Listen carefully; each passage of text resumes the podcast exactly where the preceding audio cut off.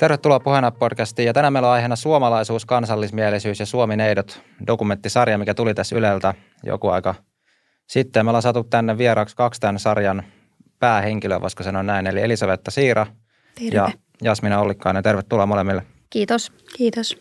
Ja mun nimi on tosiaan Leevi Leivo ja tämä ohjelmahan on YouTubessa ja eri podcast-alustoilta voi myös sitten kuunnella. Ja joo, mä tosiaan itse katoin sen sarjan heti, kun se tuli aika lailla oikeastaan sen takia, että siitä nousi aika paljon tämmöistä keskustelua myös tuolla internetin puolella. Ja se selvästi niin kuin herätti, herätti paljon ajatuksia suuntaan ja toiseen ja nyt kävin tuossa tänään kanssa katsomassa, että se on nyt, ainakin se eka jakso oli saanut joku 325 000 näyttöä suunnilleen niin kuin tuolla Yle Areenassa, eli tosi suosituksi nousi toi sarja, niin voitaisiin aloittaa ihan sillä, että voisitte vähän niin kuin kertoa, että mitkä teidän fiilikset oli siitä, että niin kuin sarjan tekemisestä, että millaista, millaista oli olla tuommoisessa sarjassa mukana. Haluatko Elisabetta vaikka aro- aloittaa siitä? Joo, ähm, no aluksihan se tuntui siltä, että wow, nyt ihmiset haluaa kuulla mun näkökulman ja mä halusin tuoda mun näkökulman si- siinä sarjassa, millainen kansallismielisyys voi olla, millaista se voi olla. Ähm, itse sarja, sarjan teko oli aika helppoa, ainakin omasta puolesta. Ja kyllä nautin siitä tosi paljon. Joo, mites Jasmina? Se sarjan teko oli kiva uusi kokemus, koska mä en ole aikaisemmin ollut missään dokumentissa päähenkilönä ja kaikki siis se ihan se tekninen toteutus, että miten, mitä tehdään, kun tehdään sarjaa, että on kaikenlaisia kameroita ja mikrofoneja ja vaikka mitä siinä, niin se oli uutta ja jännää. Miten te itse koitte, että oliko toi niinku reaalityö vai dok- dokumentti tavallaan, että mihin te niinku itse ehkä niinku lokeroisitte ton, koska siitäkin tuntuu, että oli vähän erilaisia käsityksiä sitten ihmisille, jotka oli katsonut sen, niin miten te itse määrittelisitte, että mitä toi sarja niinku oli oikeastaan? Mä en ole ehtinyt ajattelemaan asiaa. Mun mielestä se on varmaan molempia tai eikö ne reality ole dokumentti. Niin no, olkoon kumpaakin sitten. Varmaan just siinä keskellä, mutta itse Ylen ajatus oli siinä, että oltaisiin näytetty enemmän meitä ihmisiä, meidän elämää kansallismielisinä kuin sitä itse politiikkaa.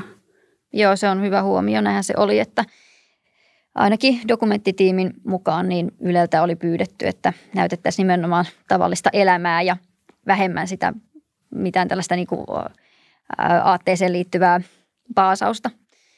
Ja jonkun verran se sitten, no se taisi mennä aika lailla niin, että siinä sitten näytettiin sitä, että yksi on kuntavaaliehdokas. Yksi on kuntavaaliehdokas ja toinen tekee kirjaa ja kolmannella on sitten kämpän siivousprojekti.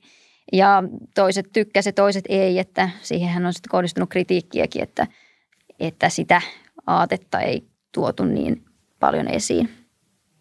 Niin voisiko sanoa, että tuossa oli vähän semmoinen, että yleiseltä tasolta pyrittiin tulee vähän niin kuin henkilökohtaiselle tasolle jollain ta- tavalla niin kuin näyttämään sitä henk- henkilökohtaista tasoa, mitä on kansallismielisyys. Kyllä, eihän me kaikki olla niitä, niitä politiikkoja. Esimerkiksi, esimerkiksi itse olen tosi uusi politiikassa, niin olen kuitenkin tämän aatteen mukana elänyt koko ikäni, niin mun mielestä se oli ihan kiva, että tärkeää ehkä jopa näyttää, että on semmoisia ihmisiä, jotka ajattelee näin.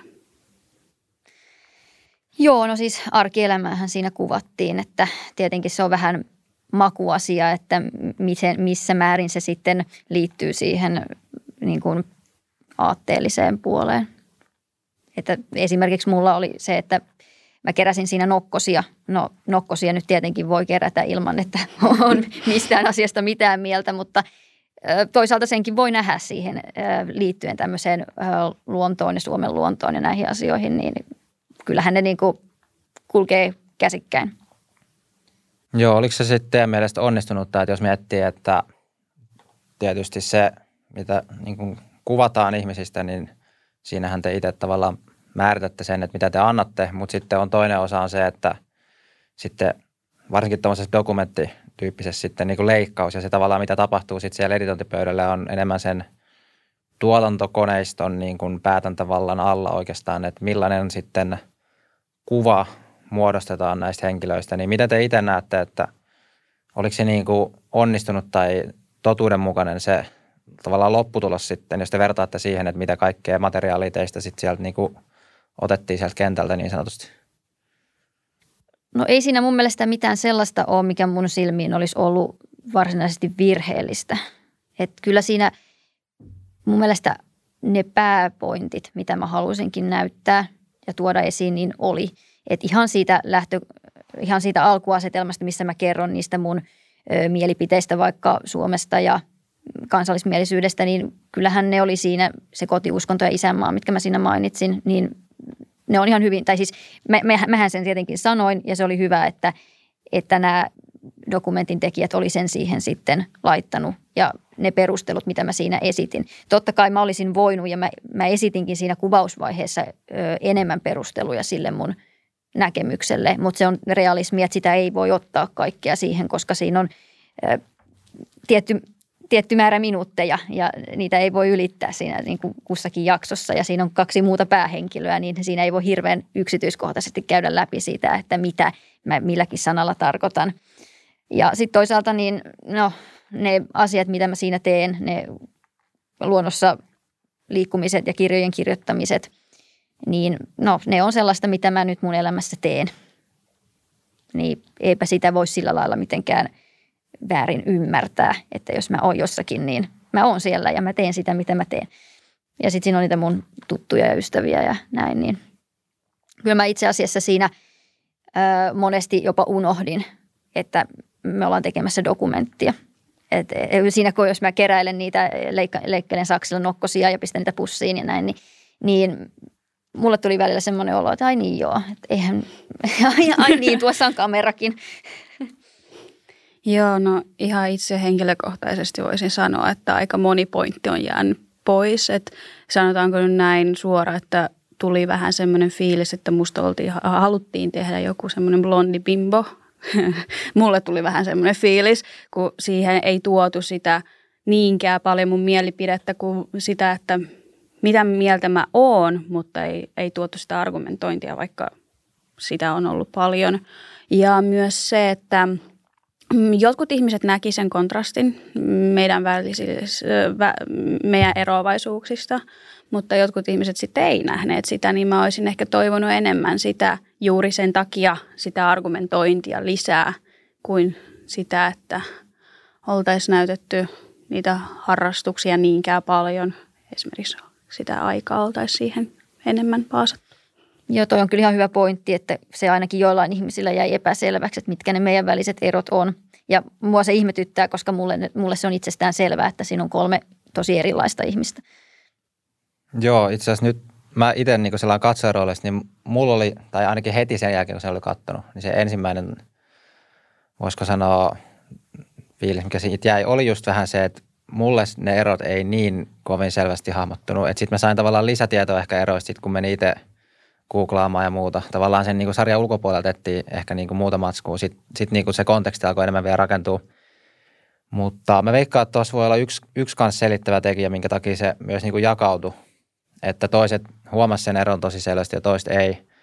Niin ehkä myös se, että riippuen siitä, kuinka lähellä se katsoja on itse ollut niitä ajatusmaailmoja. Että toisin sanoen, jos sä oot itse tavallaan jossain skenessä niin kuin sisällä, niin silloin ne semmoiset pienet kierrot näyttää sulle isolta – tai niin kuin vastaavasti, että jos sä oot vaikka kansallismielinen, niin silloin joku vihervasemmisto voi näyttäytyä mm. semmoisena yhtenä isona massana, vaan että no nehän on kaikki sitä samaa.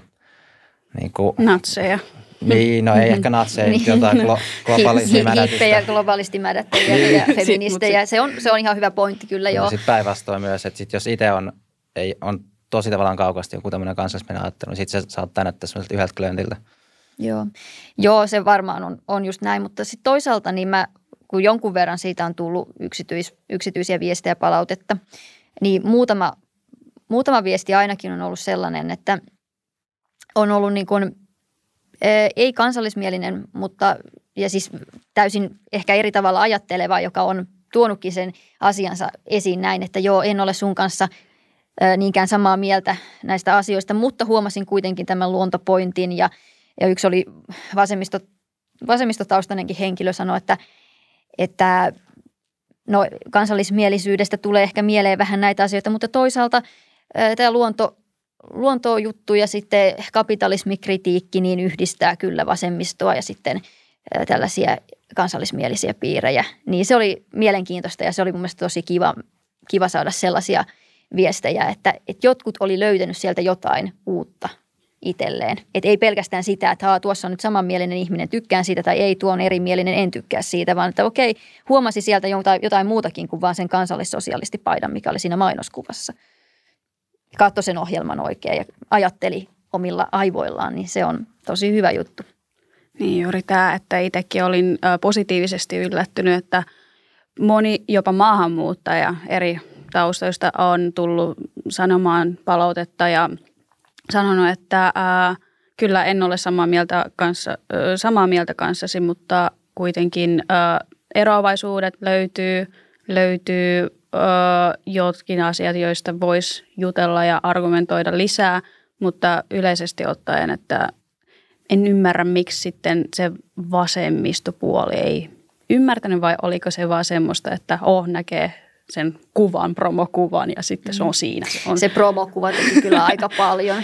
ja siinähän täytyy nyt sanoa siis se, että kun se nyt ilmeisesti joidenkin mielestä näyttää yhteiskuvalta, niin siihen on yhdistetty kolme erillistä kuvaa. Meidät on kaikki kuvattu erikseen. Eli se on editoitu. Joo, eikö siinä ollut vielä kans joku, että jotkut, jotka levitti sitä, oli vielä niin kuin editoinut sen paidan pois?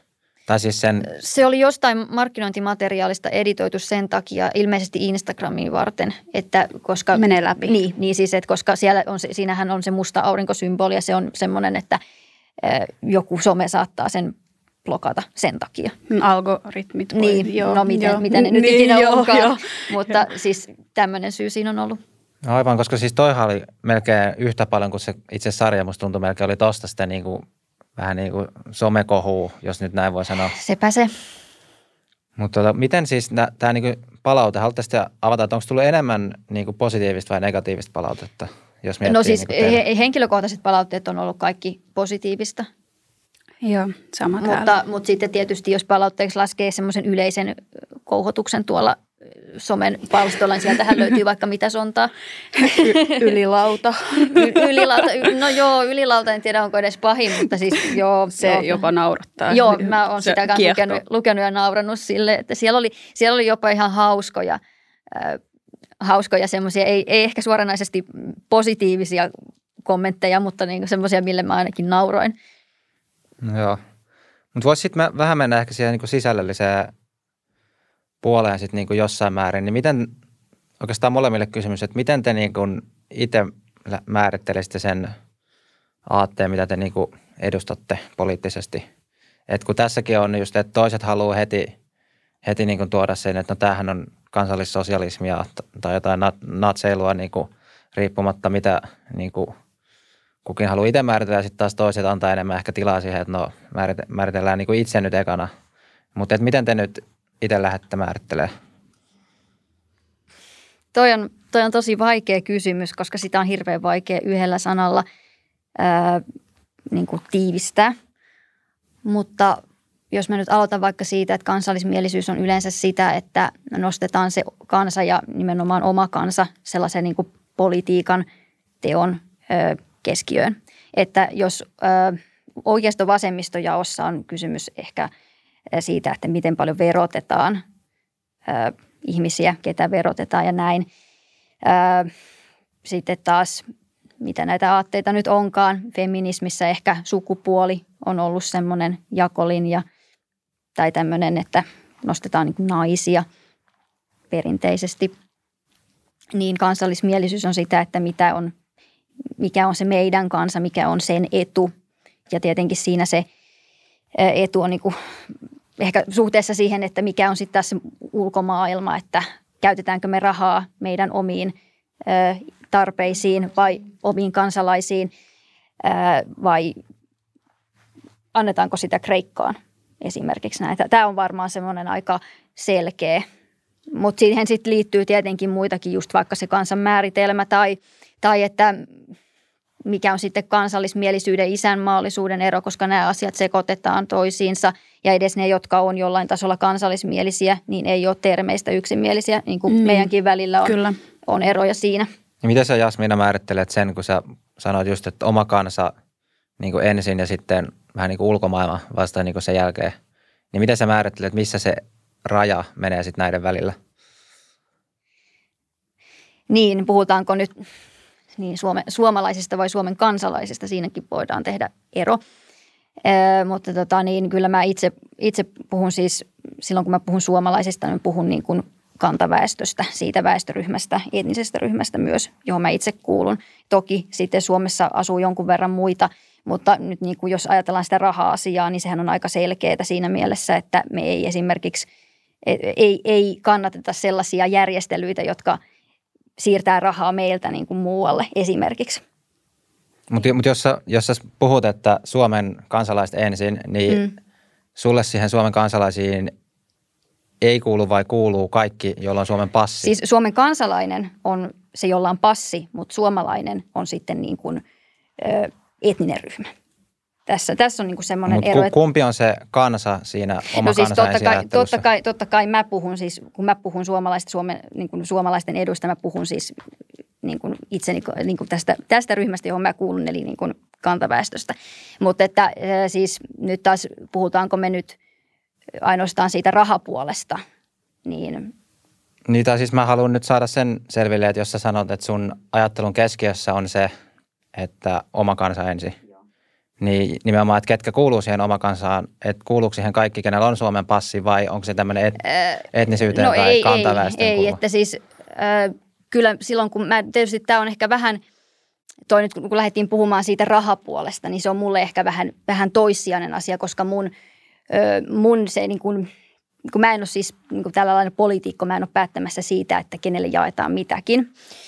Mm, se on kuitenkin semmoinen asia, joka ihmisiä yleensä kiinnostaa, että siitä on välttämätöntä puhua, mutta mullehan se lähtee siitä niin kuin kansallisesta identiteetistä ja etnisestä identiteetistä ja sen, sen niin kuin suojelemisesta ja siitä, että me esimerkiksi suositaan, me suomalaiset tässä suositaan suomen kieltä sen sijaan, että me vaihdettaisiin, otettaisiin hirveästi englanninkielisiä lainasanoja tai, tai jotain tämän tyyppistä. Suositaan vaikka kotimaista tuotantoa – suositaan suomalaista kirjallisuutta sen sijaan, että aina kuulutettaisiin jotain amerikkalaista viihdettä esimerkiksi. Niin mun elämässä se näkyy tällaisina asioina. Mutta kun mä en ole siellä päättämässä niin kuin eduskunnassa siitä, että mihin rahaa jaetaan, niin, niin se ei ole niin kuin siinä mun elämässä sitten taas se pääpointti tai, tai mun toiminnassa se juttu. Niin, niin mutta et sulle se oma kansa on tämmöinen etninen identiteetti. Joo, kyllä se, kyllä se on, joo. No miten sitten sulla? Kun taas mulle on Suomen kanssa ne kansalaiset, jotka asuu Suomessa, Joo. joilla on passi. Ö, sinänsä mä voisin sanoa sen, että ö, henkilö, joka puhuu kieltä, opiskelee tai tekee Suomessa töitä ja on asunut monta vuotta Suomessa, niin mun mielestä hänkin jo on Suomen kansalainen, koska hän on antanut vastinetta tälle maalle. Mutta mulla on semmoinen kokemus, koska mun äiti on maahanmuuttaja. Ja mä koen, että hän kuuluu Suomen kansaan. Ja sitten kun puhutaan Suomen kansa ensin, niin siinä maassa olevat ihmiset, niin ekana ajatellaan niiden parasta, että kaikilla on hyvä olla. Ja sen jälkeen lähetetään taloudellisia apuja esimerkiksi Afrikkaan ja Mulla itselläni kansallismielisyys on ehkä enemmän se taloudellinen kysymys Aivan. No siinä, siinä tuli aika hyvin näitä meidän välisiä eroja mm-hmm. just, että se oli ihan, ihan selkeästi ilmaistu just, että et niin kuin mitä se tarkoittaa sulle.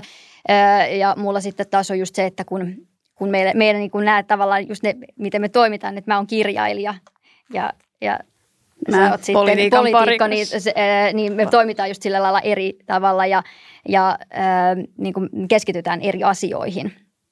Mutta tosiaan niin mulle se suomalaisuus niin kuin tulee siitä, että, että mulla, on, mulla on juuret tässä maassa ja mulla on yhteys mun esivanhempiin ja mä etsin sitä esimerkiksi sillä tavalla, että mä liikun just siellä luonnossa, jossa mä tiedän, että aikaisemmat sukupolvet on, on tehnyt sitä samaa, on siellä niin kuin kulkenut samanlaisissa maisemissa. Mä oon perinnyt heiltä mun kielen ja monet muut ominaisuudet, mitä mulla on. Mutta sitten taas tämä, että – että onko suomalaisten rinnalla Suomessa muita kansallisuuksia. No se on sitten, kesku, sitä aiheesta voidaan keskustella, mutta et mulle kun, kun mä ajattelen suomalaista, niin mä ajattelen sitä niin kuin mun tavallaan, no voidaanko sanoa vaikka niin kuin laajennettua sukua tai heimoa tai tämän tyyppistä. Niin varmaan myös voin lisätä tähän, että sulla on enemmän sellainen kulttuurinen, ähm, ähm, sä haluat, mitä sanois, äh, että se ei katoaisi se kulttuurisuus, se Suomen kulttuuri. No kyllä, sekin on tärkeää. Niin, niin, niin sitten itsellä on sekin, mutta ei niin prioriteettinen kuin vaan sitten Suo, Suomen ihmiset. Niin, eli semmoinen ihmiset, taloudellinen ta, niin, niin, niin, niin, niin, joo. joo. Joo, mua kiinnostaa etenkin toi Jasmin sun näkökulma, koska se on ehkä harvinaisempi niin kuin tä- tällä hetkellä. Se on.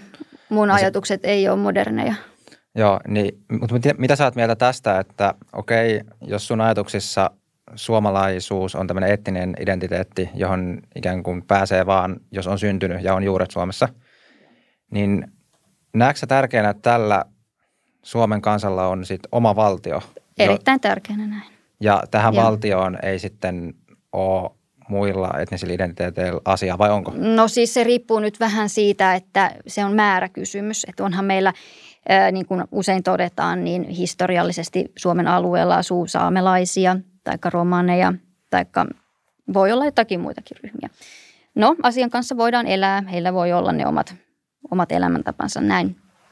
Mutta sitten jos meillä tulee maan ulkopuolelta isoja määriä uusia ryhmiä, niin sitten se, se ei ehkä sitten olekaan enää niin hyvä asia. Että siinä vaiheessa, kun – jos, jos kantaväestö joutuu muuttamaan elämäntapojaan, joutuu e, ehkä niin kuin jopa väistymään niin kuin tietyillä alueilla. Ei ehkä vielä Suomessa, mutta esimerkiksi Ruotsissa on lähiöitä, joissa kaikki on ulkomaalaistaustaisia käytännössä. Niin se, sitä mä en, en voi pitää myönteisenä kehityksenä.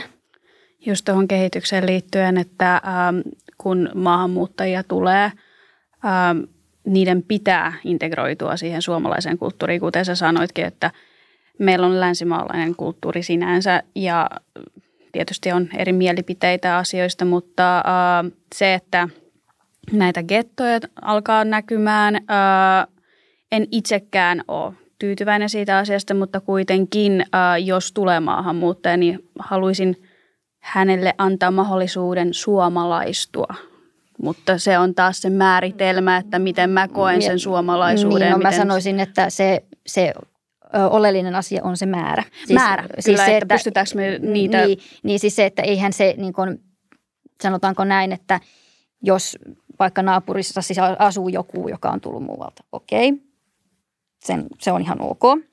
Mutta siinä vaiheessa, kun kokonainen lähiö alkaa elää omalla tavallaan, siis jollain niin kuin, että sitä ei enää tunnista suomeksi, niin – se, se ei sitten, se, se on kyllä semmoinen asia, että se ei ole mikään ihme, että tapahtuu tätä niin sanottua muuttokriittisyyttä esimerkiksi. Niin, white, white flight-ilmiötä, joka tunnistetaan joka paikassa Euroopassa, että et, se, se on niin kuin, se on, se on semmoinen asia, että siinä pitäisi olla tosi niin kuin tiukkana ja tarkkana. Siis mitä ne negatiiviset seuraukset no, siis, No tietysti siis ihan se, että kun se menee riittävän pitkälle, niin sehän tarkoittaa levottomuutta niin kuin me tiedetään Ruotsista. Niin.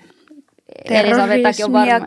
No terrorismi, terrorismikin on, terrorismikin on sellainen asia, että, että se on niin kuin, no nyt viime aikoinahan semmoisia ei ole hirveästi Epätodennäköisempi. Mutta... Se, ja, niin, ja se on, se on niin kuin semmoinen jäävuoren huippu ongelmissa, mutta, mutta sitten kaikki siis semmoinen pienempi, pienempi semmoinen arjen, arjen vaikeudet, mitkä liittyy siihen, että jos ihmiset on – täysin erilaisista taustoista, niiden arvot on täysin erilaiset. Ei, vaikka se ei aina tarkoittaisi mitään sellaista konkreettista ongelmaa, niin se rapauttaa sellaista siis, se vie pois semmoisen yhtenäisyyden, mikä kuitenkin on se pohja, jolle on, no jolle, mitä jolle, esimerkiksi niin. ollaan ö, rakennettu Suomessa, niin, että, niin, että nainen ja mies esimerkiksi on tasa-arvoisia no, vaikkapa esimerkiksi. Se ja, vaikkapa se ja sitten semmoinenkin, että – että kun meillä kuitenkin niin on, on tämmöinen, tämmöinen kaikkien arvostama asia kuin hyvinvointivaltio, niin se on kuitenkin rakennettu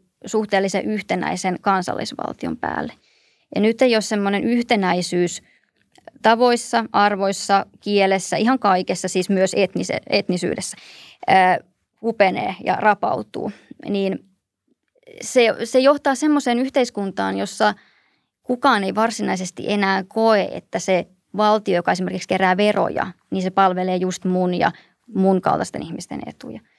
Niin, niin se, se niin kuin, no ihan vaikka esimerkkinä se, että jos verorahoja käytetään vaikka jonkun vieraan uskonnon opettamiseen koulussa tai johonkin muuhun tämmöisen erikoisryhmän erikoistarpeeseen, niin, niin silloin mulle ainakin tulee semmoinen olo, että, että miksi mä maksan veroja tätä varten. Kyllä mä hyväksyn sen, että suomalaisien, suomalaisten vanhusten hoitamiseksi kerätään veroja tai lastensairaalaa varten kerätään veroja. Mitä enemmän tulee tämmöisiä erilaisia erikoistapauksia. No toihan on juuri ideologia, esimerkiksi uskonto. Et, mm, no, sä ideo- uskot siihen Jumalaan ja ö, miksi mun pitäisi maksaa siitä, kuten sä sanoitkin. Niin, se, sekin, mutta just, että, että sitten se, se on vain yksi esimerkki tämmöisistä, mutta tämä on semmoinen aihe, mitä, mitä voisi niinku käydä läpi vaikka kuinka paljon. Ja sitten toisaalta niin nämä on semmoisia ehkä vähän semmoisia tietynlaisia perusasioita, mitä nyt vaikka niinku poliitikot A-studiossa saattaa käsitellä. Mä en ihan hirveästi yleensä niihin sano mitään, koska ne on sellaisia, että mun ei tarvi niihin. Mä pidän, mulle ne on ehkä jotenkin niin itsestäänselviä asioita. Ne että... on itsestäänselviä esimerkiksi se, että sosiaalitukia maksetaan juuri maahan tulijalle ja se on paljon helpompaa istua kotona olla tekemättä töitä kuin esimerkiksi voitaisiin ne rahat sitten investoida hän, kielen opettamiseen tälle ihmiselle, jolloin sen jälkeen hän voisi mennä töihin. Että ei olisi kannatettavaa jäädä kotiin istumaan, no mitä me nyt, en tiedä mitä ihmiset nyt tekee siellä, mutta että menisi kouluun esimerkiksi. Et enemmän rahaa siihen koulutukseen, siihen integroitumiseen kuin se, että mm, tehdään lapsia, kymmeniä lapsia ja sitten sinnehän menee Jos rahat. ei ole rahaa integroida, niin sitten ei kannata ottaa integroitavia ihmisiä myös. No sehän on just se määrä sitten, että mm. ei oteta nyt sitä isoa massaa, vaan otetaan pieni ryhmä. Niin miten, miten sä Elisa että näet, että onko just, että jos tulee maahanmuuttajia, niin onko se tavoite saada ne, ää, no sä käytit itse tätä termiä suomalaistuminen, mm-hmm. eli toisin sanoen, että ne, ne täyt, niiden täytyy alkaa ikään kuin jotenkin käyttäytyä meidän kulttuuriin sopivalla tavalla? Maan maan tavalla. Eli siis kun me otettaisiin pienempi ryhmä ihmisiä maahan, sehän on paljon helpompaa ja kätevämpää ja taloudellisen, mm, taloudellisesti parempi, että se on paljon totisempaa, että ne oppis olemaan maan tavallaan suomalaistua, kun sitten me otetaan iso määrä joukkoa ja sitten se, se, se yksi itäkeskus esimerkiksi on ihan getto itselleni esimerkiksi se, se on vaara, kun otetaan liikaa ihmisiä. Kuinka paljon voi jättää tilaa niin kuin sit taas omalle kulttuurille tai niin kuin oma, omanlaisille tavoille, mitkä taas sitten ei ole ollenkaan niin kuin suomalaisia lähtökohtaisesti, mutta kuinka paljon tavallaan jätetään niin kuin vapautta maahanmuuttajille sitten toimii ihan miten ne haluaa? No on semmoinen termi kuin yksilönvapaus, että siihen asti kunnes ei tee hallaa muille ihmisille, niin sitten saa mennä sen mukaan. Esimerkiksi valitettavasti yliedustetut, yliedustetut miehet, en ala nyt kertomaan ketkä kaikki varmaan tietää, niin raiskauksista esimerkiksi.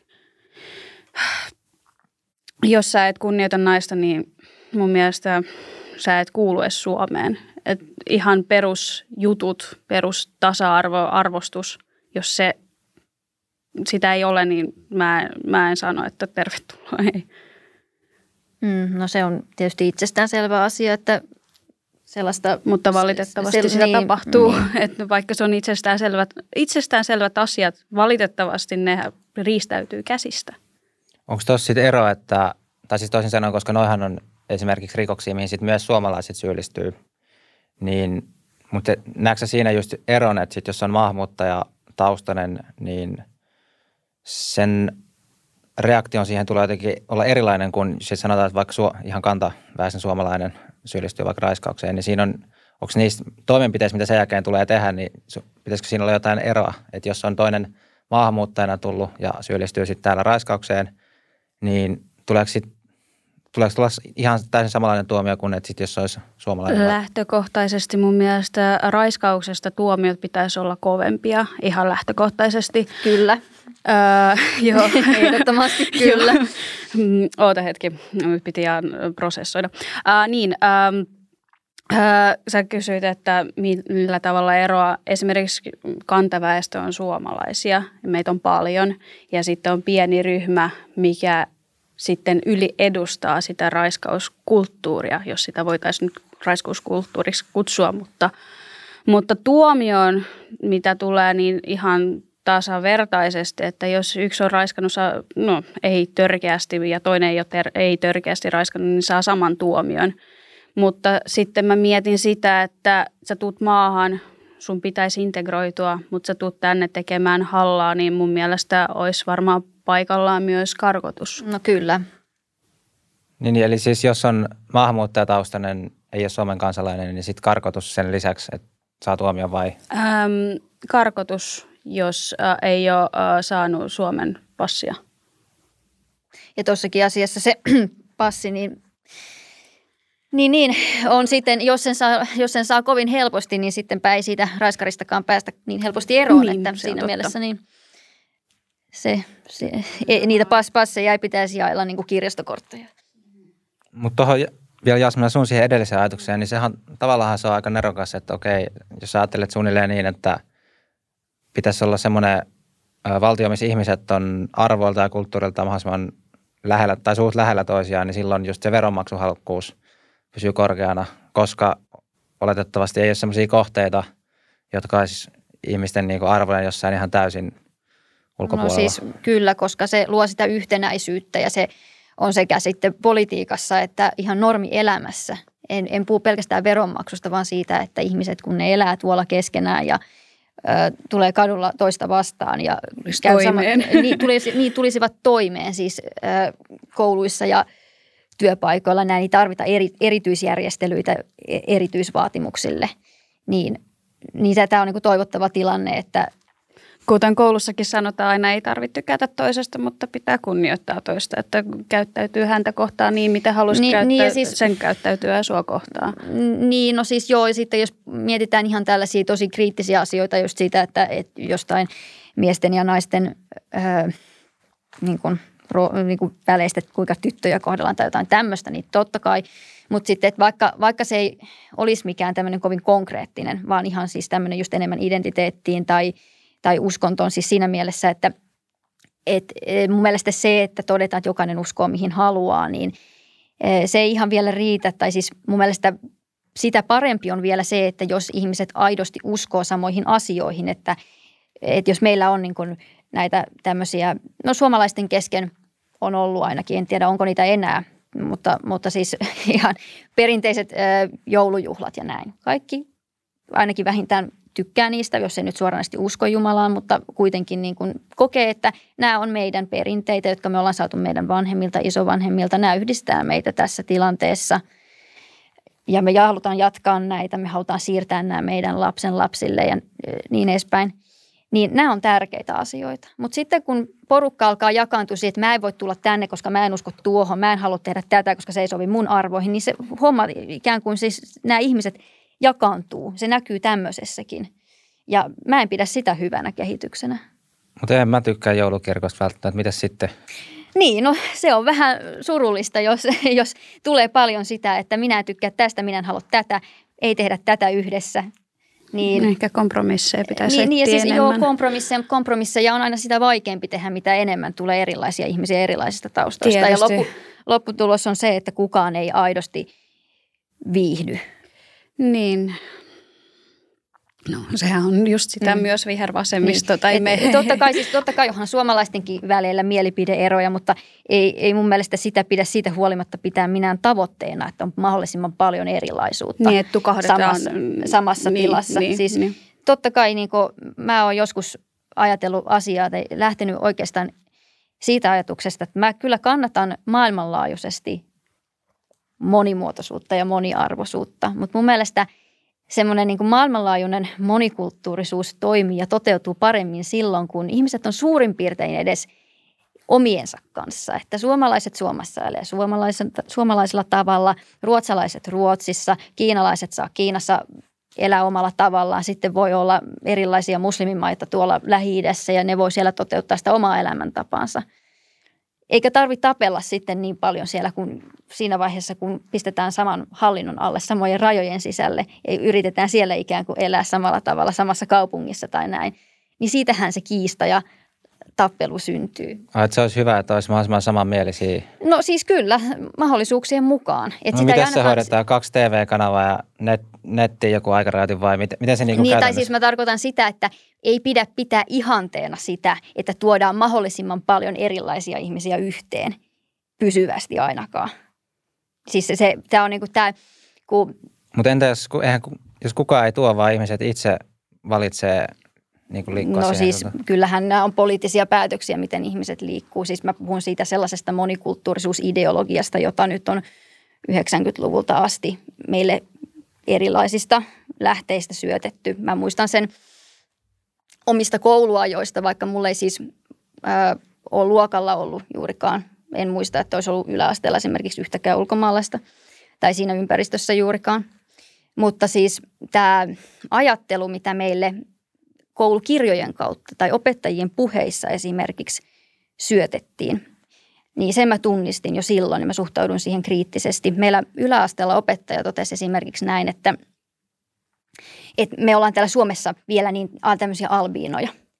E, vähän niin kuin, että meidän pitäisi olla jotain muuta. Meidän pitäisi muuttua joksikun muuksi. Tai Ruotsin kirjoissa oli hyvin paljon tämmöistä, että – katsokaa nyt, kun Tukholma on monikulttuurinen, niin siinä rivien välissä tuli kuitenkin esiin jotain vähän kielteisiäkin asioita. Mutta mä, mä siis silloin jo niin kun aika nuorena kiinnitin huomiota siihen, että mä, mä en niin ymmärrä sitä, että minkä takia me halveksitaan itseämme, miksi me halveksitaan meidän omia piirteitä, miksi me pidetään itteemme juntteina, vaikka me ollaan... Miksi me ei arvosteta niin, esimerkiksi? Niin, niin miksi, miksi me puhutaan, miksi suomalaiset on omaksunut sellaisen ajatuksen, että – me ollaan jotain sisäsiittoisia juntteja, joita jonkun muun pitää tulla tänne rikastamaan.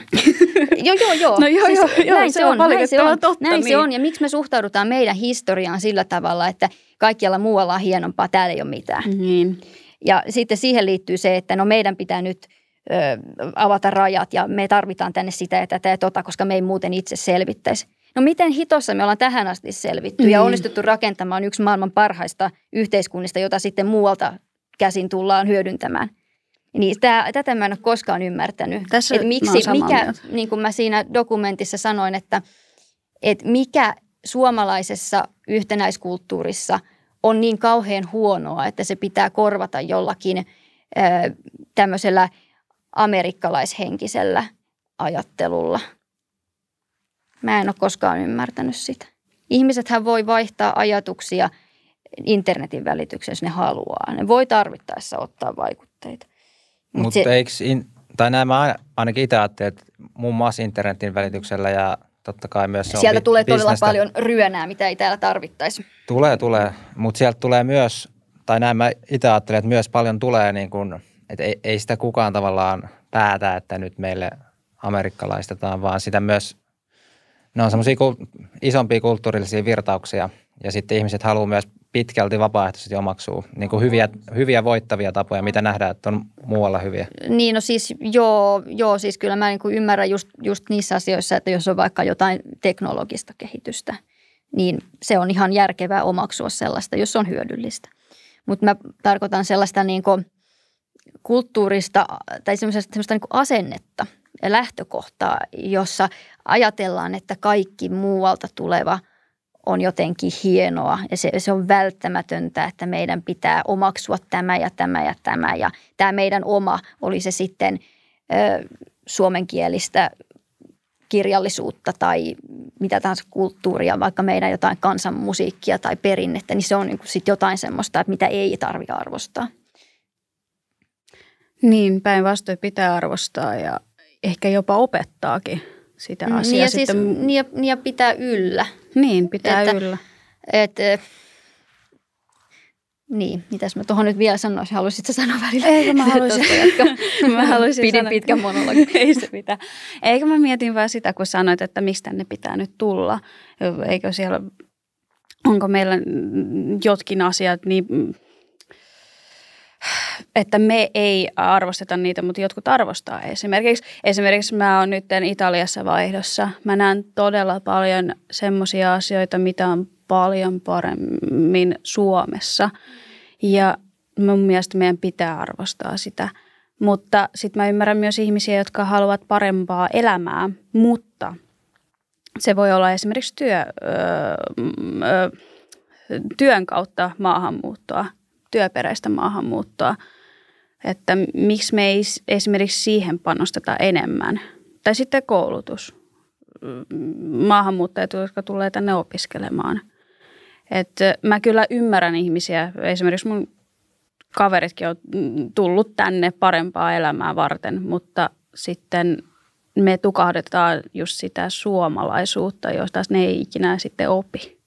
Niin ja sitten toi tuommoinen, mikä siinä niin maailmanlaajuisessa moninaisuudessa siinä, että jokainen maa olisi omanlaisensa ja pitäisi kiinni omasta tavastaan, omista tavoistaan, kulttuuristaan ynnä muusta. Jokaisella kansalla olisi oma tila, jossa toteuttaa sitä omaa kulttuuria, niin sehän sen matkailun kannalta on myös kiinnostava.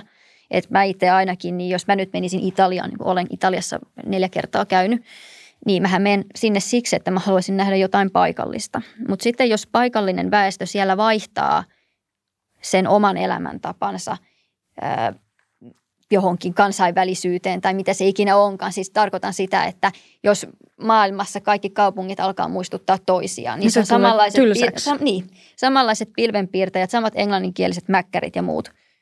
Niin mitä mieltä on matkailussa enää? Siis se tuhoaa sen – tuhoaa sen tota, ää, maailmanlaajuisen moninaisuuden, tämmöinen, tämmöinen kansainvälisyys, joka sotkee kaiken yhteen ja kuvittelee olevansa dynaamista, mutta ei se ole ainakaan kauniimpaa tai kiinnostavampaa tai parempaa. Ja sitten ää, siinä on se, että sekin, että tietysti kulttuurit ja ihmiset myös omine etnisine piirteineen, niin nehän on niiden ympäristöjen tuotoksia.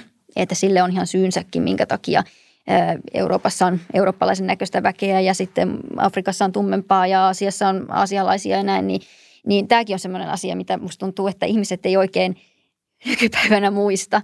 Että, että me ollaan niin kuin sekä meidän ää, piirteet, siis etniset piirteet että kulttuuriset piirteet, ihan vaikka pukeutumista myöten tai, tai talojen rakennustyyppiä myöten, niin ne on niin ympäristön ehtojen mukaisia. Ja sitten tämä asia – on se, mikä tekee matkailustakin kiinnostavaa, että ahaa, että tuolla on tollasta, minäpä menen katsomaan sitä ja täällä on sitten toisenlaista.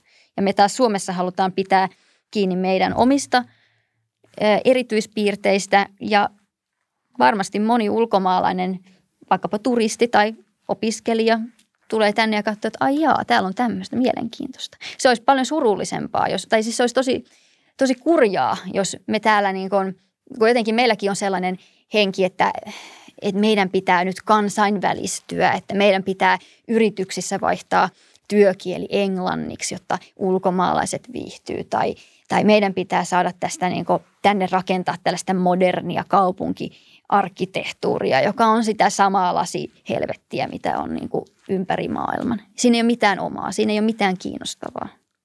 Joo, mun tekee mieltä tuosta se, se, että tota, jos puhutaan nyt, että su- suomalaisuus, niin onko se teidän mielestä ää, niin kuin joustavaa ja semmoista, että jos suomalaiset ihmiset päättää sitä lähteä viemään niin kuin uuteen suuntaan, niin onko se sitä samaa suomalaisuutta tai onko se niin kuin hyväksyttävä kehitys teidän mielestä? Vai onko suomalaisuus jotain semmoista, että se on joskus, että sillä on jotkut niin kuin omat historialliset kirjansa ja tavallaan semmoinen kulttuuri, joka on kerran luotu ja sitten sitä luotua suomalaisuutta pitää vaalia? Vai onko se semmoista, että jos suomalaiset ihmiset itse niin päättää, niin se voi muuttua vaikka ihan mihin vaan suuntaan? No sitähän se monikulttuurisuus sitten tarkoittaa, että jos me aletaan muuttamaan suomalaisuutta muiden takia, niin miten me sitten voidaan pitää se perinteinen suomalaisuus siinä yllä. Et mun mielestä se, mitä on alun perin ollut, niin sitä pitää arvostaa, eikä vaan lähteä sitä, okei, me voidaan laajentaa sitä, mutta millä tavalla esimerkiksi.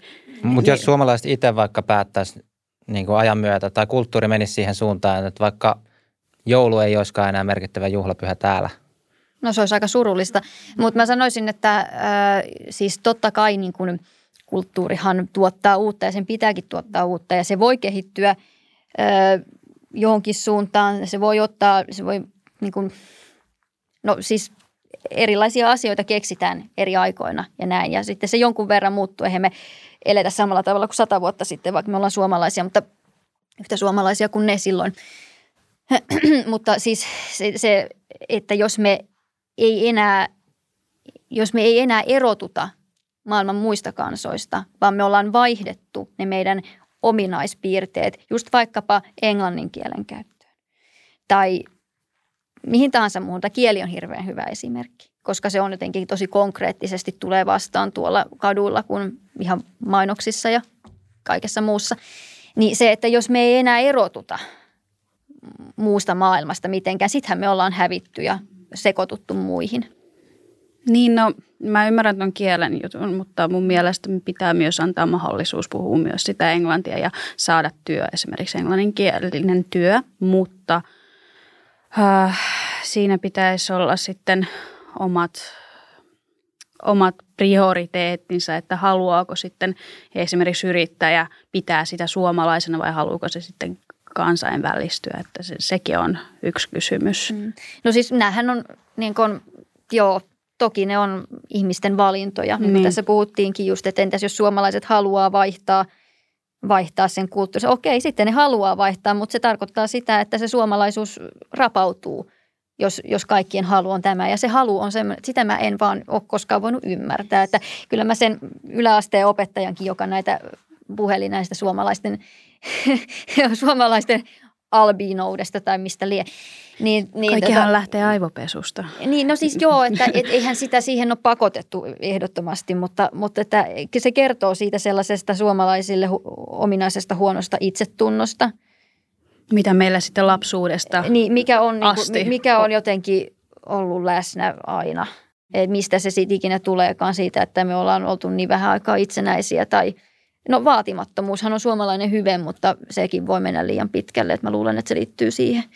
Ja sit siinä, siinä taitaa olla myös siis ihan, jos puhutaan tämmöisestä kansallistunnosta ja onko sitä vai eikö, niin mitä mä oon ymmärtänyt, niin siinä on siis ihan kognitiivisia eroja ihmisten välillä. Että toisilla on vahvempi niin kuin se, ihan jos mennään aivojen tasolle, tavallaan vahvempi semmoinen ää, yhtenäisyys tiettyyn ryhmään ja sitten taas toisella semmoinen on niin kuin pienempi luonnosta riippumatta siis, että mikä se – mikä se ryhmä on. Ja tota, miten muuten tekisi sulta Elisabetta mieli kysyä, kun toimit politiikassa, niin onko politiikassa niin kuin help, helppo edistää suomalaisuutta tai onko se sun mielestä niin kuin tarpeeksi keskiössä, jos hetken puhuu niin kuin ihan politiikasta?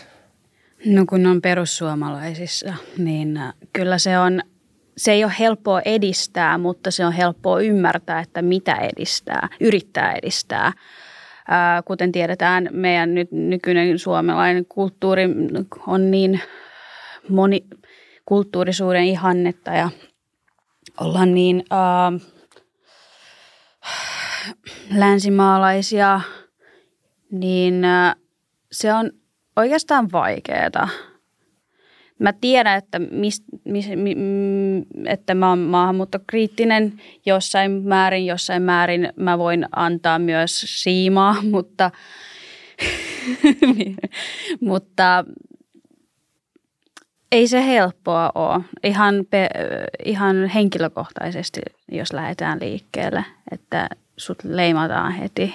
Ja politiikassakaan mä oon ollut ehkä puolitoista vuotta nytten – niin ei, ei mulla semmoista kokemusta vielä sinällään ole. Joo. Mm.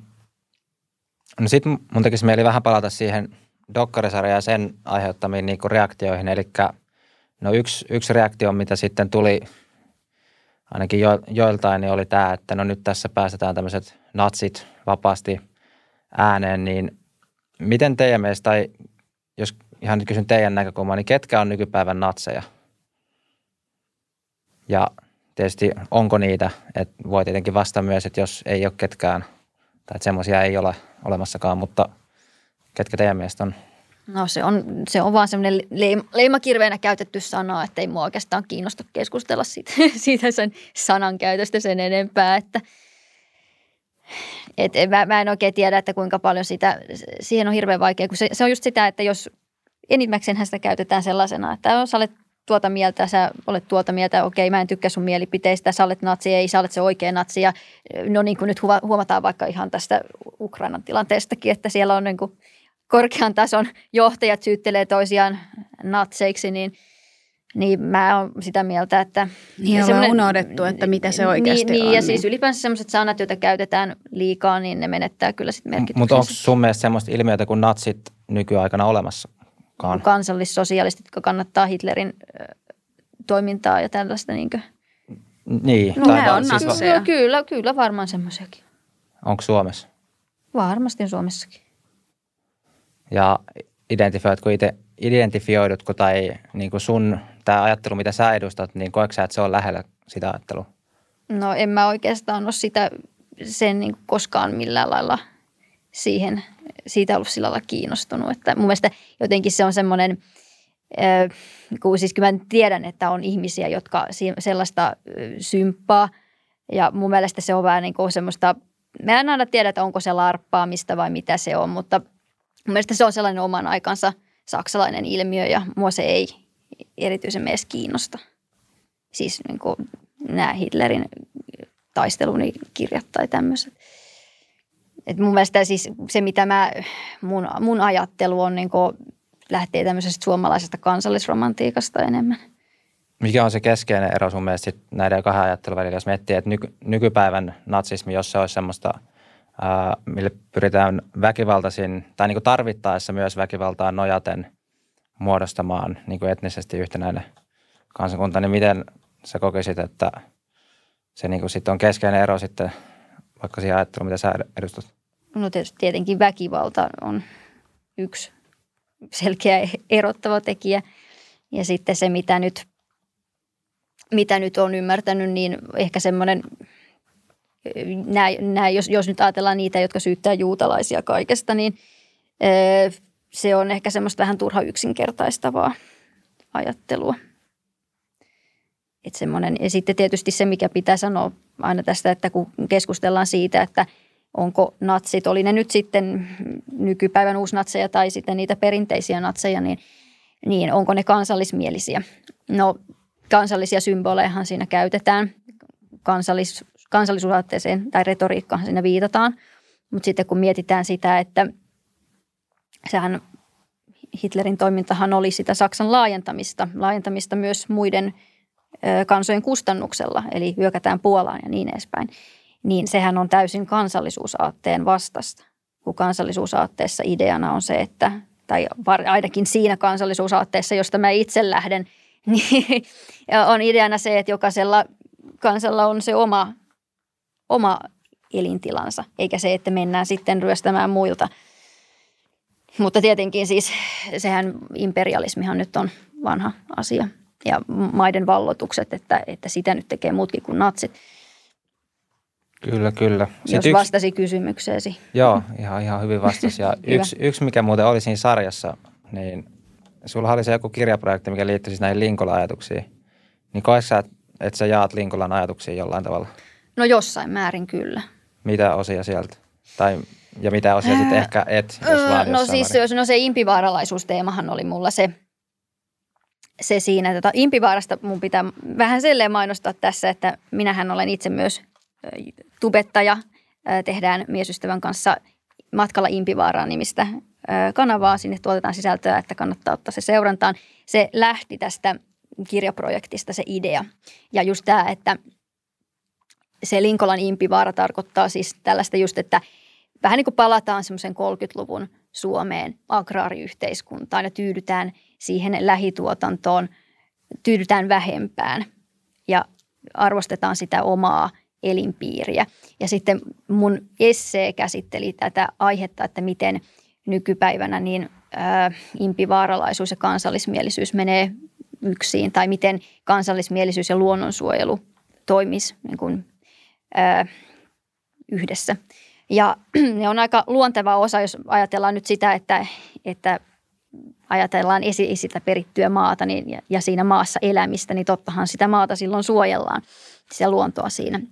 Ja ää, kun mä niin kuin, siinä jossakin kohtaa puhuin ilmastonmuutoksesta esimerkiksi. Mä en tarkoita sitä, että ilmastonmuutos olisi mitenkään, en, en halua sitä vähätellä sen ongelmallisuutta. Linkolla oli ihan samaa mieltä, että se on iso ongelma. Se on erittäin vakava ongelma. Mutta impivaaralainen suhtautuminen luonnonsuojeluun olisi ihan hyvä siinä rinnalla. Tarkoitan sitä, että kun keskitytään lähiluontoon tai tutkitaan sitä meidän lähialuetta, mitä me voitaisiin siinä tehdä. Okei, me voidaan kerätä sieltä roskia, me voidaan istuttaa puita. Me ei, me ei torjuta sillä ilmastonmuutosta, mutta me autetaan luontoa paikallisesti. Ja sillä tavalla me löydetään sitten itselle semmoista henkistä rauhaa, että mä olen tehnyt jotain tämän mun lähiluonnon hyväksi. Ja ymmärretään, että se ei ole vaan se kokonaisuus, joka siellä – että luonnonsuojelu ei ole vaan se päättäjien asia ja me ihmiset tässä osoitetaan mieltä päättäjiä vastaan tai no, päättäjien puolesta, vaan että se on meidän, meidän niin kuin ruohonjuuritason tekoja myös. Et musta tuntuu siltä, että tässä nykyisessä keskustelussa niin kaikki huomio kiinnittyy siihen yhteen isoon asiaan. Silloin varjoon jää tämmöiset pienemmät. Ja impivaaralainen ää, näkökulma toisi sitten enemmän sitä sellaista niin kuin paikallisuutta. Ja ehkä siis niin kuin vaihtoehtoja ihmisille, että hei, että, että mä voin suojella luontoa myös sillä tavalla, että mä rakennan vaikka, jätän ton, mitä se on, jätän ö, ruohon ajamatta, niin mehiläiset tykkää siitä esimerkiksi. Niin kyllähän ilmastonmuutoskeskustelu tai se, mitä ilmastopolitiikka niin kuin laajasti ottaen, niin se on aika oikeastaan ihmiskeskeistä eräällä tavalla. Tai siis että se, mihin sillä pyritään, on just se, että ihmis, kunnan joo, tavallaan. Joo, ja se on, se on taloudellinen asia sitä, että sehän mm. siinäkin kanssa niin kuin politiikassa aina mennään siihen, että kuka maksaa. Ja poliittinen. Ja idea. Joo, joo, joo, joo, jo, kyllä, kyllä. Mutta äh, kun mulle se on enemmän semmoinen, en mä nyt tiedä suora, suoranaisesti. Läheinen. Läheinen, semmoinen henkilökohtainen ja jos ei nyt ehkä, no voi sanoa, että uskonnollinenkin asia siinä mielessä, että mun mielestä se on niin py, luontoon pyhä, pyhä ja Kyllä. siinä on semmoinen pyhän kokemus, että se tulee parhaiten just luontoon, luonnossa liikkumalla. Niin, niin mun mielestä se on ikävä, jos se typistyy aina siihen keskusteluun jostain bensaverosta. Mm. Ja tai teollisuuden lopettamisesta niin, niin, tai muuta vastaavaa. Mutta sitten toisaalta niin se, mitä mä siinä, siinä myös Linkolasta löysin sen, että et Linkolahan kritisoi hyvinvointivaltiota. Ja mun on pakko sanoa, että, että mun mielestä se osuu siinä ajattelussa oikeaan, että siis se, että hyvinvointivaltion tai tämmöisen talouskasvun, no ne liittyy yhteen, koska talouskasvulla rakennetaan hyvinvointivaltiota. Se tarkoittaa sitä, että ihminen vieraantuu siitä luonnonmukaisesta rytmistään, kun se käy päivätöissä, eikä, eikä elä sillä agraariyhteiskunnan tavalla. Ja sitten toisaalta niin se ö, hyvinvointivaltio, se vaatii talouskasvua, toi, että se pysyy yllä – ja talouskasvu taas on pois luonnolta yleisesti ottaen. Ja sitten kun saadaan talouskasvua, saadaan ihmisille lisää rahaa, jee, kivaa, saadaan rahaa, mutta mihin se raha käytetään? Se käytetään kuluttamiseen. Ja tä, eli siis kaikenlaisen ö, ryönän hamstraamiseen, matkusteluun ja saastuttamiseen ja näin. Ja tämä on semmoinen, minkä mä sieltä omaksuin. Ja siinä mm. mielessä mun... Eikö hyvinvointivaltio pitänyt olla just semmoinen, mitä piti suojella? niin, se on, ihan, se on ihan totta. Se on ihan totta, että, että siis tietysti se, että, että puhutaanko me niin kuin millä tasolla, että semmoinen niin kuin rauhallinen, no ei ehkä niin antelias, mutta kuitenkin sellainen rauhallinen yhteiskunta, niin sehän on ehdottomasti kannattava. Mutta sitten semmoinen, joka aina pyrkii lisää, lisää, lisää, niin se on, se on sitten niin luonnon kannalta. Tässähän on tietenkin just se, että ihminen ja luonto ei aina niin kuin tai ihminen ja muu luonto, onhan ihminenkin osa luontoa, mutta, mutta ne, joskus ne edut on ristiriidassa ja ihmisten haluamiset on ristiriidassa sen kanssa, mitä luonnon eteen pitäisi tehdä. Joo, sitten mun tekee mieli kysyä sananvapaudesta, eli mitä te ajattelette siitä, että tuleeko kaik, kaikenlaisten ajatusten päästä vapaasti leviämään Suomessa? No ehkä ei nyt kaikenlaisten, että suurimmassa osaksi mm, sananvapaus – sananvapauden jälkeen tulee sananvastuu. Että jos sä sanot jotain, mikä yllyttää ihmisiä sitten tekemään ää, fyysisesti jotain pahaa, niin mun mielestä se ei ole sitten ok. Eli jos mä oon jotain mieltä ja mä en loukkaa sillä toista, niin siinähän sitten on se suhteellista, että kuka loukkaantuu no, siis Sehän se ongelma tässä on, että, että tämä, tämä tota, Tämmönen, mikä on siis tämä vastuuosio tämmönen, sanava, mm. vapaa, siis mikä, sanan vastuu, niin mitä se vastuu siinä tarkoittaa? Sä, sä vastaat siitä, mitä sä oot sanonut tai mitä siitä on sitten öö, tullut mitä sen se, jälkeen. se vastuu on joku oikeustoimi? N- niin, no mitä se nyt onkaan. Että mm. nykyään se on, se ei ole niinkään konkreettinen asia, että mistä nyt tuleekin tuomio. Niin, no siis sehän se ongelma siinä onkin, niin. että silloin kun sana, sananvapaus menee siihen, että siihen ympätään se sanan vastuu, niin se käytännössä on aika lailla mennyttä, että et, et, et, siis semmoinen, semmoinen, että kun se on sitä, että sä, sä saat, okei, saat sanoa mitä haluat, mutta sä et saa loukata ketään. Ja sitten kun me laitetaan siihen, että moniarvoisessa yhteiskunnassa jokainen loukkaantuu vähän eri asioista. Niin, no niin se on just se, että se on sitten, se on sitten siinä. se ei jollain tavalla äh, aiheuta äh, ihmisen elämää elämässä jotain niin, pahaa, niin, niin se on tärkeää, niin, siis, että joo, se ei tapahdu. Niin, eli, eli niin kuin käytännössä se, mitä meillä nykyään jo on, että semmoinen ö, väärän tiedon levittäminen, mm. kunnianloukkaus, niin nehän mm. on ja se on ihan ymmärrettävää. No esimerkiksi tämä, että esimerkiksi Yle Aamu TVssä puhutaan monikossa natseista, niin on toi jo kunnianloukkaus No periaatteessa joo. Periaatteessa joo. Ootko, ootteko tehnyt syytettä? Tai no en mä... eikö ne ole semmoisia, että sit voi Voisi no, tehdä kun mä päätin, että mua ei kiinnosta se natsisanan käyttö, niin sitten mä lopulta ajattelin, että ihan sama, että hmm. äh, mitä, mitäpä sitä kaikenlaisten huutelijoiden, huutelijoiden niin juttuihin reagoimaan, että maailmaan mahtuu puhetta kyllä. Ja... Kyllähän se tulevaisuudessa ehkä tulee näkymään jossain määrin, kuten on Dokkarisarjassakin puhunut työnhausta, mutta itse ajattelin tehdä, mutta en tiedä jaksanko lähteä siihen mukaan. Mutta siis maksimaalinen sananvapaus vai ei? Et, ja sitten jos ei, niin tietenkin mit, mit, miten sitä tulee rajoittaa? No ei nyt ihan maksimaalista, mutta sitten pitäähän kriittisesti ajatella, että mikä sitten siinä se on, että mikä se raja. Ja juuri puhuinkin siitä rajasta, että ei tuota harmia toisen elämään, että elämässä sitten ei tapahdu jotain semmoista radikaalista, että mistä se sitten joutuu kärsimään. Niin. No lähe, lähes tulkoon maksimaalinen sananvapaus. Kyllä mä itse olen aika lailla sananvapauden kannalla, mutta just jossain tämmöisessä, että jos nyt sanomi, sanomisellas jollain lailla aiheutat konkreettista haittaa jollekin ihmiselle se on todennettavissa, että se ei ole vaan sitä, että mulle tuli paha niin, mieli. Niin, niin, niin. niin sitten, sitten kyllä, mutta se nyt on käsittääkseni olemassa jo näin nykyäänkin aika lailla. Että saa levittää vaikka islamia Suomessa? No ei se, eihän se niin kuin lain, lain niin kuin kannalta oikein, semmoista, jos puhutaan sitä lainsäädännöstä, niin semmoisen estäminen nyt ei, ei niin kuin lain No siis islamihan on siis...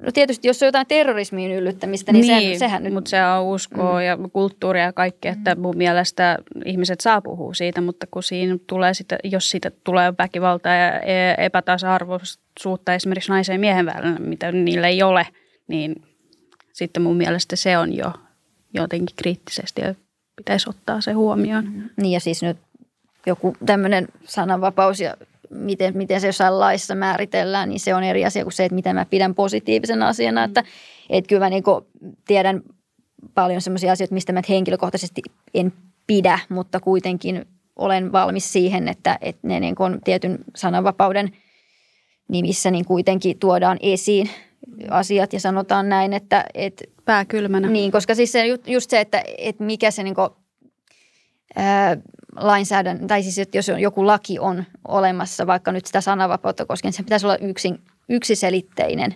Siis se, että siellä ei olisi sitä tulkinnanvaraa niin paljon, että ihmiset tietää, kun ne tekee jotain ja sanoo jotain, ne pystyy ennustamaan sen, että, että onko tämä onko tämä sallittua vai ei.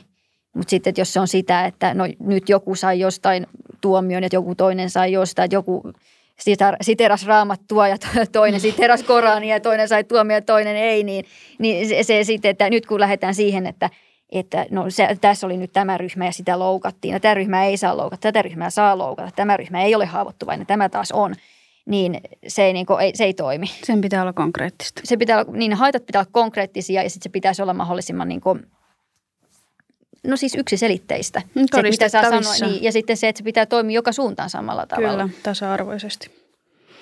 Joo, sitten voitaisiin mennä viimeisiin kysymyksiin. Eli mitä sitten olette mieltä siitä, että no, nyt tämä on ihan ajankohtainenkin asia, eli Suomen liittoutuminen sitten taas muiden maiden kanssa. Että no, mehän ollaan Euroopan unionissa oltu jo paljon nyt 27 vuotta vai mitä, niin, ja nyt on sitten tämä NATO-liittyminen hyvin todennäköistä. Niin mitä te olette yleisesti ottaen mieltä, että miten sitten Suomen niin kuin, liittoutuminen muiden maiden kanssa?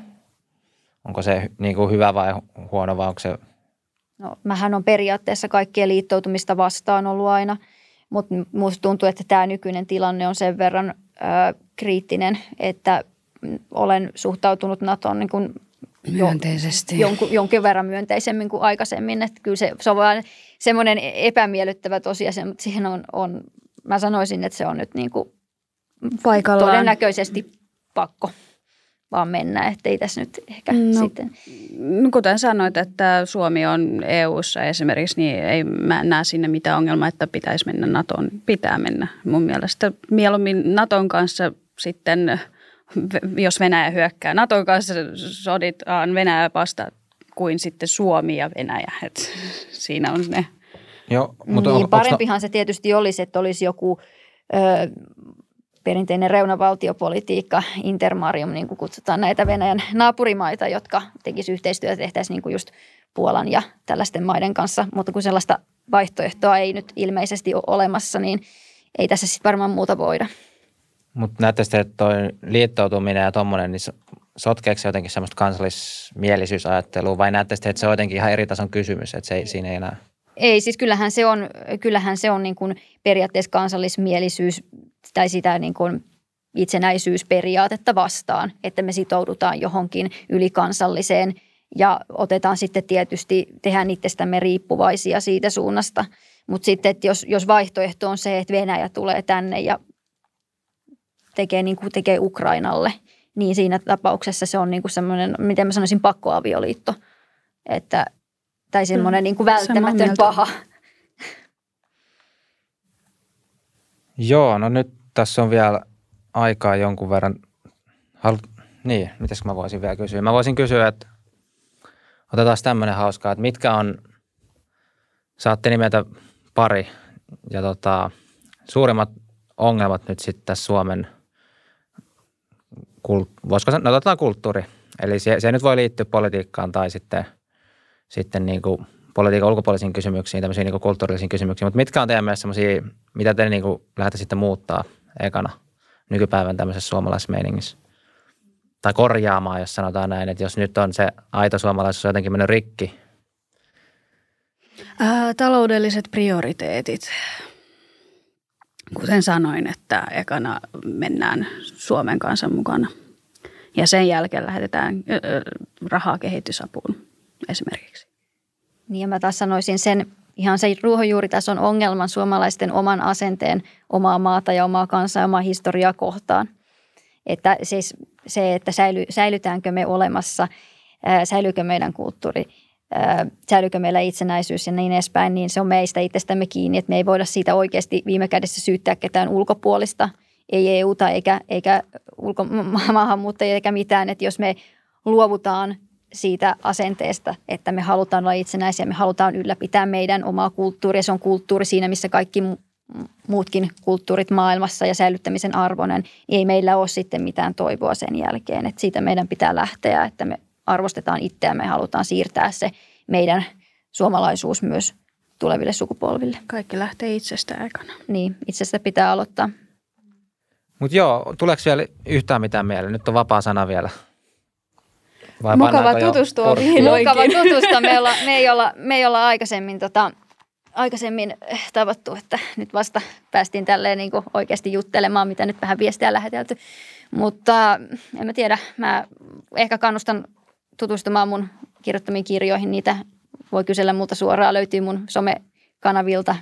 Öö, olen kirjoittanut useamman kirjan sen Linkola-perinnön lisäksi. Ja, tai no siinä oli tietysti vain yksi kirjoittaja, mutta kuitenkin mulla on aika paljon sitä tuotantoa ja ottakaa somessa seurantaan ja tutustukaa ja kyselkää kirjojen perään.